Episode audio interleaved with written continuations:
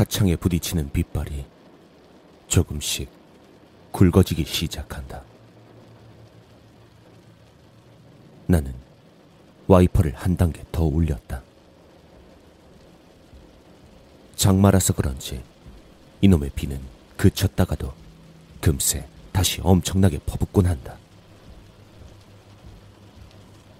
이러다간 정말 오늘 영치금도 내지 못할 것 같다. 그나저나 정말 오늘은 손님이 없다. 간간히 반대편 차로에 차가 지나가는 것만 제외하고는 사람이라곤 찾아볼 수도 없었다. 비 때문인지 보통 이 시간대 흔하게 보이는 취객마저 전혀 보이지 않는다. 헤드라이트에 비치는 빗물의 양을 보니 정말 비가 많이 오고 있었다. 그런데 아까부터 계속 이상한 느낌이 든다. 마치 몸이 공중에 떠 있는 것 같은 느낌. 정확히 표현하자면 도로 위를 미끄러지는 것 같은 느낌이다. 흡사 내 택시가 잠수함이라도 된 것 같은 기분.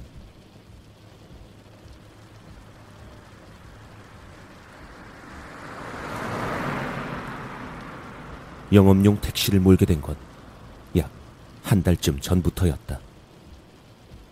번호판은 부산 라 4885. 요샌 정말 일자리를 구하기가 하늘의 별 따기만큼이나 어렵다는 건 알고 있었지만 학교에 다닐 때 친구 따라 따놨었던 택시 운전 면허를 졸업 후에 바로 쓰게 될 줄은 몰랐었다.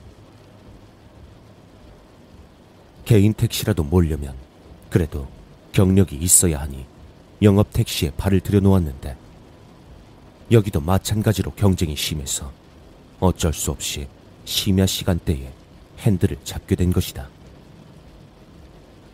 밤 11시에 교대하는 심야 시간대는 할증이 붙는 데다가 장거리가 많아서 손님만 잘 잡으면 돈이 될 때도 있다.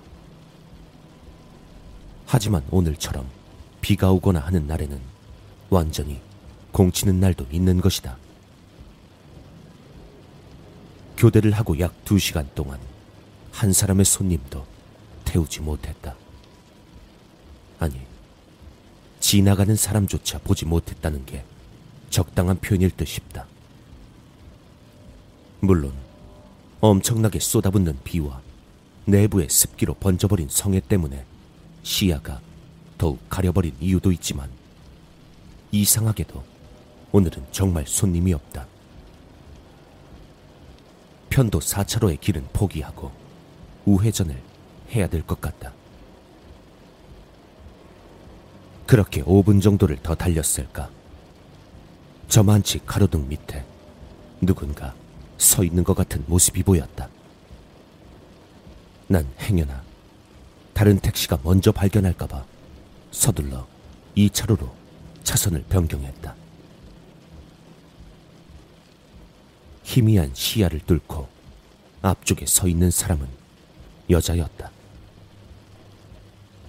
검은색 머리를 허리까지 기른 호리호리한 몸매에 흰색 원피스를 입은 여자였다. 이 시간에 혼자 서 있는 게 좀 이상했지만 가로등 아래서 비에 다 젖어 서 있는 여자는 분명 택시를 기다릴 거라 생각하고 그 여자 앞으로 택시를 세웠다.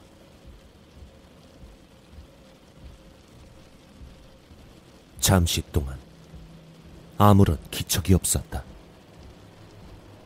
택시를 타는 게 아닌가 싶었던 나는 사이드 미러로 눈을 돌렸다. 그런데 놀랍게도 어느샌가 그녀는 뒷좌석에 다소곳이 앉아 있었다. 저 어디로 가세요? 나는 조심스레 물었다. 그녀는 들릴 듯 말 듯한 목소리로 두구동으로 가달라고 이야기했다. 아무런 소리 없이 차에 탄 데다가 분위기도 조금 이상했지만 신경 쓰지 않기로 했다. 여기서 두구동까지 꽤나 장거리였기 때문에 오늘 영치금은 넣을 수 있겠구나라는 생각이 들 뿐이었다. 비는 점차 거세지고 있었다. 비 때문인지 어느 순간부턴가 한기가 들었다. 난 차에 에어컨을 끄고 룸미러로 뒷좌석을 쳐다봤다. 비에 젖은 머리에 가려져 뒷좌석 여자의 얼굴은 잘 보이지 않았다. 왠지 빗속에 고립되어 우리 두 사람만 남은 듯한 기분이 들었다. 어디선가 스멀거리며 올라오는 불안감을 떨기 위해 난 입을 열었다. 비가 많이 오죠, 오늘? 뒷좌석에선 아무런 대답이 없었다. 난 재차 말을 걸었다. 택시 기다린다고 오래 있었어요? 우산도 없이. 택시가 잘 안 잡혔어요. 또다시 정막이 흐른다. 차창에 부딪히는 빗소리만 아니면 어딘가 비현실적이다. 나의 불안은 조금씩 구체화되기 시작했다. 보통 오늘처럼 비 오는 날에는 집에 있는 게 상책이죠. 운전 같은 거 하다가도 사고 날 위험도 높고요. 아까도 교대하고 광안대교 막 지나가는데 아, 반대편 차선에서 트럭 한 대가 빗길에 미끄러지면서 절 덮치더라고요. 급하게 핸들을 꺾긴 했는데 이건 무조건 부딪혔다 싶더라니까요. 다행히 감았던 눈 뜨니까 어찌어찌 피했더라고요.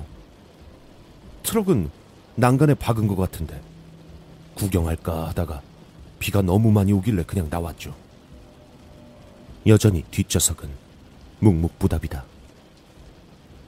이 얘기를 해주면 그래도 반응이 있을 듯 싶었는데 비현실적인 공기는 더욱 무거워졌다. 얼마 전 동료 기사가 밥을 먹으면서 했던 이야기가 생각났다. 으슥한 밤이었는데 어떤 남자를 한 명 태웠거든. 근데 그 손님 왠지 모르게 표정이 안 좋아. 대답도 없고 행선지만 말하고 한마디도 없더라고. 근데 운전하는 동안 진짜 계속 섬뜩섬뜩했어. 뒷덜미가 말이야. 어떻게 행선지까지 간지도 모르겠는데 아무튼 다 오니까 잠깐만 기다려달라고 하더라고. 그래서 집 앞에서 기다리는데 아무리 기다려도 안 나오는 거야. 그래서 그 집에 가봤지. 택시기사들 사이에선 가끔 귀신을 태우는 기사가 있다고 한다.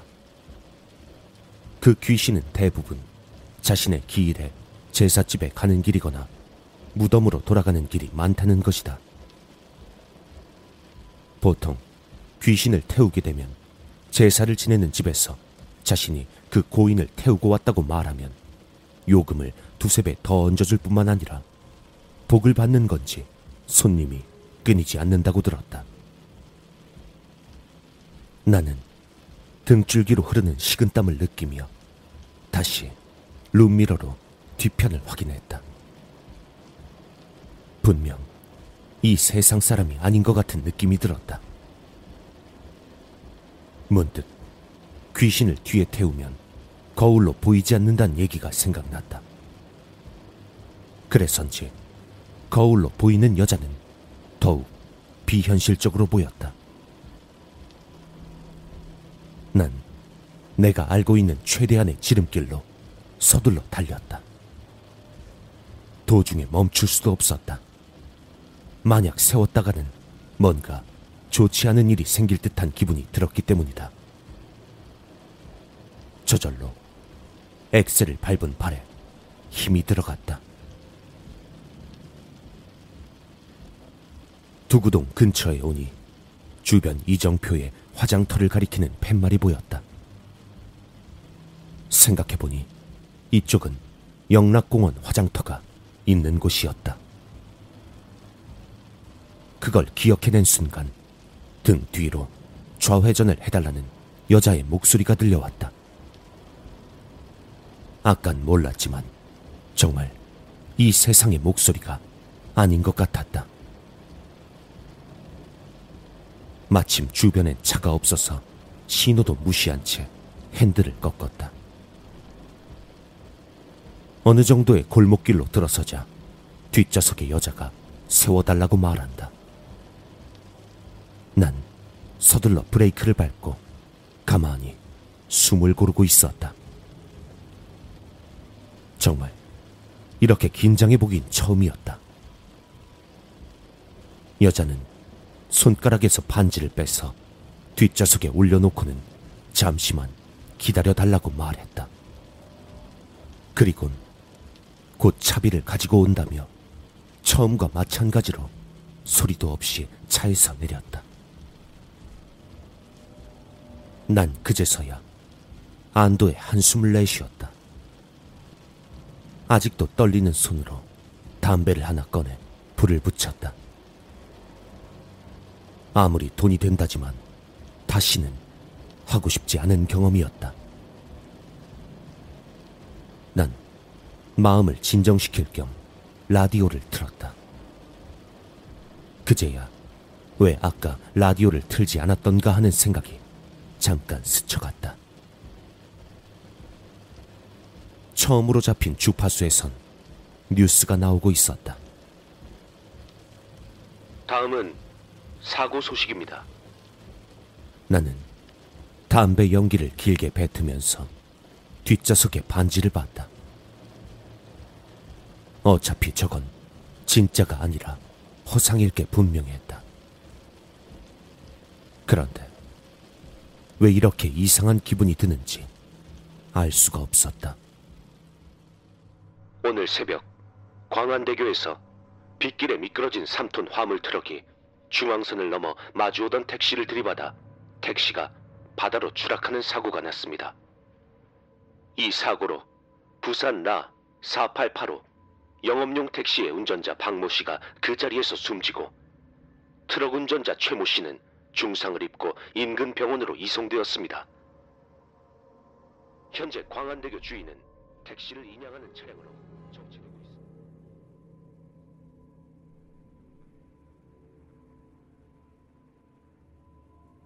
그녀는 이제 이별의 충격에서 조금씩 벗어나고 있었다.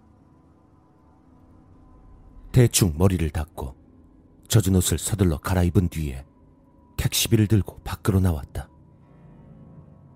하지만 밖에는 아무도 없었고 그녀의 커플링이었던 반지만이 홀로 비를 맞고 있었을 뿐이었다.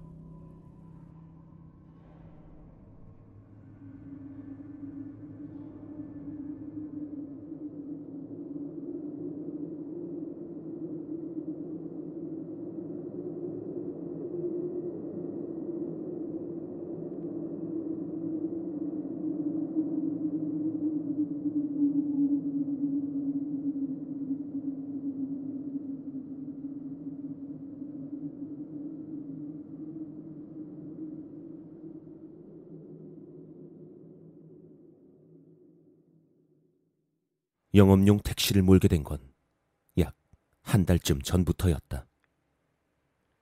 번호판 이 사고로 부산, 부산 나나4885 영업용 택시의 운전자 박모 씨가 그 자리에서 숨지고 트럭 운전자 최모 씨는 중상을 입고 인근 병원으로 이송되었습니다.